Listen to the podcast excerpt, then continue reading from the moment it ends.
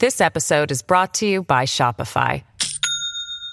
Do you have a point of sale system you can trust, or is it a real P O S? You need Shopify for retail. From accepting payments to managing inventory, Shopify P O S has everything you need to sell in person. Go to shopify.com slash system, all lowercase, to take your retail business to the next level today. That's shopify.com slash system. All right, time for Baldrey's Beat. Keith Baldrey, Legislative Bureau Chief for Global News. Good morning, Keith. Good morning. Okay, bail reform, yes. Front and center here. We the had news the news conference ten thirty. Right, so we had the uh, the sort of summit meeting of all the justice ministers in Ottawa. You had Mike Farnworth out there mm-hmm. for the government. The Attorney General is out there. They've got some sort of a deal, right? And they're going to be making more announce more details at ten thirty. Yeah, so uh, Farmer says uh, they're very pleased with the outcome. Uh, all the provinces on the same page along with Ottawa. So there's going to be criminal code changes that will require sort of a, a reverse onus for repeat violent offenders who commit uh, crimes with weapons. They're going to have to show why they should be released on bail uh, and make a, a, a great argument in front of a judge, rather than just having the assumption they are going to be released and the cr- and the onus on the Crown to make the case why they shouldn't be uh, remain in jail. So it's a it's a reverse of what the current situation is, and um, I think the justice ministers like what they heard. So we're going to hear from uh, Public Safety Minister Mike Farnworth and Attorney General Nikki Sharma at ten thirty this morning. Okay, very interesting how they're switching this around. So the, the current system is. The onus is on the state. On the Crown. Right, on the Crown to prove that the person should stay in jail. Now they're going to put the onus on the accused to prove that they can be safely released. Mm-hmm. So the burden has now been switched to the other. Yeah. Completely the opposite of what the current system is. And as I said, I talked to Farnworth. He says all the justice ministers of various sorts uh, at the meeting, very pleased with what they're hearing from Ottawa. Okay. Now, the timing is going to be interesting. I'm not sure they can get the criminal code uh, amended quickly. That might it might take a year, uh, but Farnworth's hoping it's going to be done much sooner than that. Okay, there's a lot of pressure on the federal government to do this, not just from B C, but other provinces as well. So let's have a listen to the federal justice minister on this point. This is David Lametti. Have a listen. The reforms will address the challenges posed by repeat violent offenders, as well as offenses committed involving the use of firearms and other weapons, such as knives and bear spray. Okay, this is a long time coming, and boy, I mean, for I think most people in the public are thinking, why has this taken so yeah, long? No, We've it, just seen some unbelievable examples of people who've committed, like, oh, play, literally hundreds of offenses. Plays out almost nightly on the NewsHour of videos of these random violence, and these are not first-time offenders. These are chronic offenders. Uh, you've had store owners on talking about the the, the crime uh, downtown, not just vandalism, but threats and people with.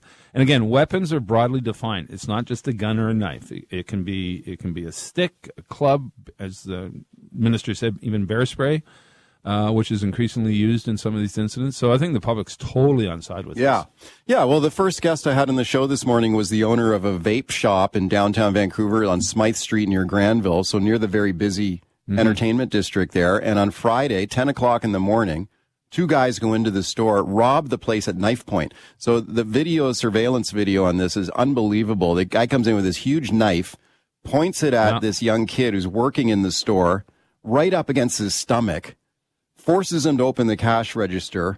They rifle the place for a whole bunch of vape products and then take off. There's a lookout man out- outside as well. So this is the kind of stuff that's going on. I don't and know, I spoke I don't to know how store owners in downtown Vancouver cope, frankly, with some of these threats. I mean, this is not just vape shops. I mean, we've had so many store owners on Global on N W with their stories yeah. of the violence they experience and the threats they experience. To, from people who are uh, violent offenders and repeat violent offenders. And these right. are the people now with these criminal code changes, presumably, are going to remain behind bars rather than being released thirty minutes after they get picked presumably. up. Presumably. Presumably. And, you know, and it really has changed. Like, this guy told me that, okay, we've been robbed before. Like, we've had robberies before. We've had break-ins. But this is, like, next level. Like, someone coming in ten o'clock in the morning, hoodies on, masks covering their face with with a freaking knife. Mm-hmm. and stick the place up, and some young guy is terrified working in there. And I spoke to Howard Chow, the deputy chief of the Vancouver Police Department, and he went through some of the stats. Violent crime has gone up. So You know, yeah, so it's, it's interesting. The overall crime rate has gone down because and the, the most common crimes are things like car break-ins, um, B and E's. But because people are staying home in the pandemic and working from home and not driving as much, those yeah. crimes have gone down. So the overall crime rate goes down. But violent crimes yeah. are up significantly. Yeah. Let's have a listen now.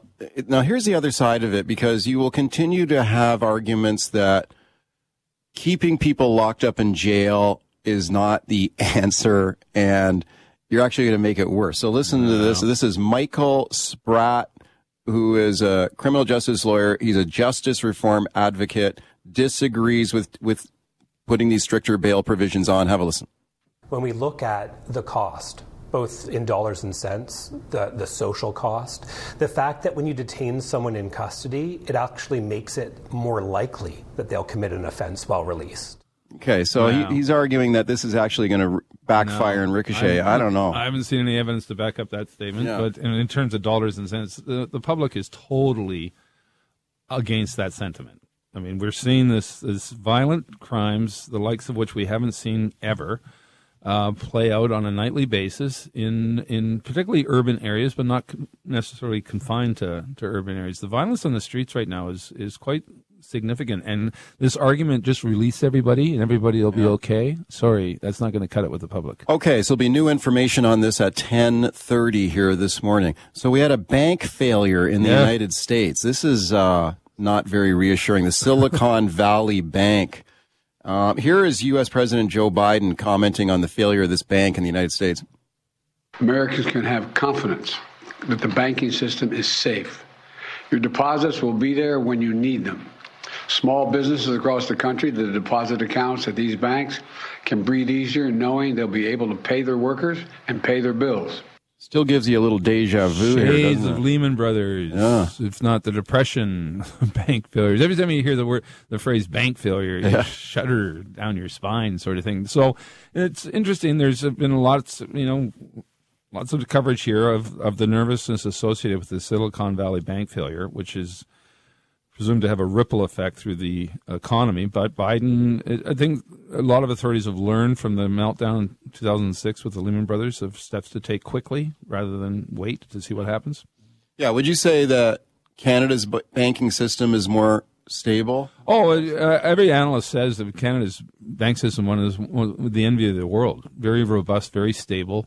Uh, so not affected, not expect to have an impact up here, but we're a small player on the world economic stage. So we'll see exactly what the long-term ramifications of this are. But again, talking to finance officials here in Victoria, um, they're just keeping a nervous eye on this. We'll yeah. see what happens. You know? Okay. Did you watch the Oscars on the weekend? A little bit. Okay. A little bit. Frankly, the Oscars to me are not what they used to be. I think they've lost their allure, their, their sort of mojo. Uh, it used to be Diverger watching for years. Everyone, you had Oscar parties, everyone yeah. getting together. But I just think they've lost their mystique. Yeah. And and fewer people are going to the movies. Uh, it's not quite the same as it was. Well, it's nowhere near the same as it was years ago. Yeah, so the movie that won Best Picture, the Everything, Everywhere, All at Once, mm-hmm. right? Right. So I didn't see that, oddly enough. And you weren't excited about it. I wasn't. Well, my son is a movie buff, and he was very keen, and he encouraged our whole family to go to this thing. So we went, and he loved it. My wife enjoyed it. My other son liked it, and I was, like, falling asleep.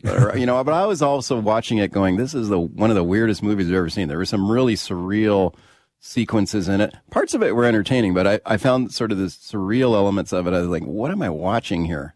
Yeah, there was yeah. no real grabby movie. Yeah, this time around. I mean, even this one it got most of the nominations, most of the hype. But you're, you're right. The reaction from a lot of people, and I haven't seen it myself, but I've had family members see it. That uh, had some family members see it, and the projector broke with like thirty minutes to go, and they didn't. They said, "Well, whatever." Didn't really care. They didn't it, care. Didn't really because care. It wasn't. It wasn't. It was interesting, but not uh, not uh, suspenseful, or you had to had to see the absolute ending. But again, back to the Oscars. Yeah. I just think the whole ceremony has just lost its way. It just doesn't have the appeal that it used to have. Yeah, I don't. I don't really watch it much anymore either. This episode is brought to you by Shopify. Do you have a point of sale system you can trust, or is it a real P O S? You need Shopify for retail. From accepting payments to managing inventory, Shopify P O S has everything you need to sell in person. Go to shopify.com slash system, all lowercase, to take your retail business to the next level today. That's shopify.com slash system. Keith Baldrey is my guest, Baldrey's Beat, discussing bail reform. ten thirty a.m. is when we expect to get some more details on this. Let's have a listen to Premier David Eby here. He is making the case for stricter bail reform. Have a listen.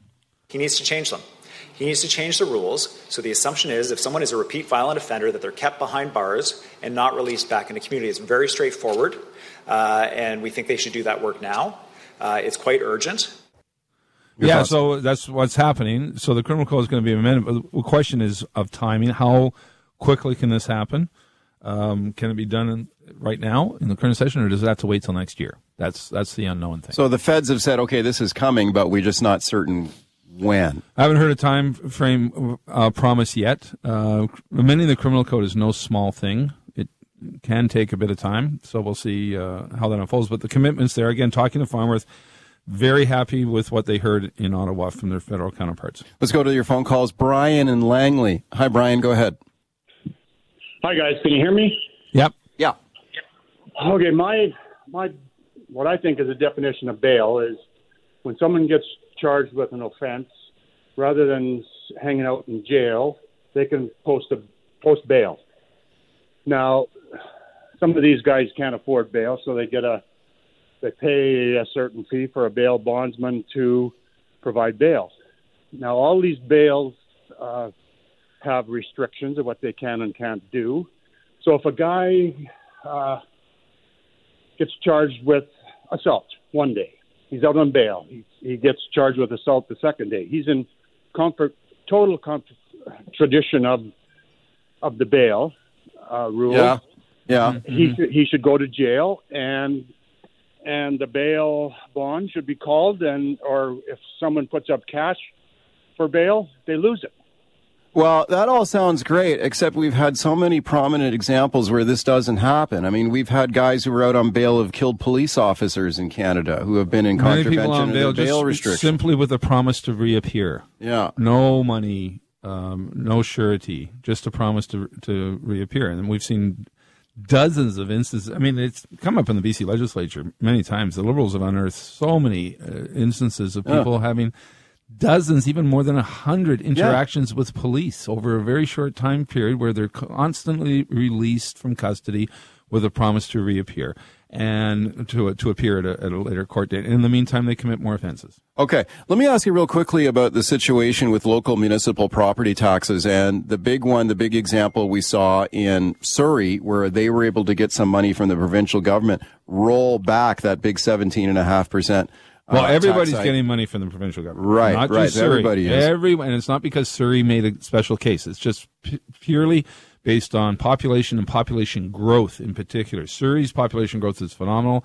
They're getting the most money, ninety million dollars, one-time only funding. Brenda Locke using it or suggesting they may use it to curb that, uh, pair that tax increase from seventeen point five to twelve point five percent. Right. So let's listen to Brenda Locke right now, the mayor of Surrey, on this point. Have a listen.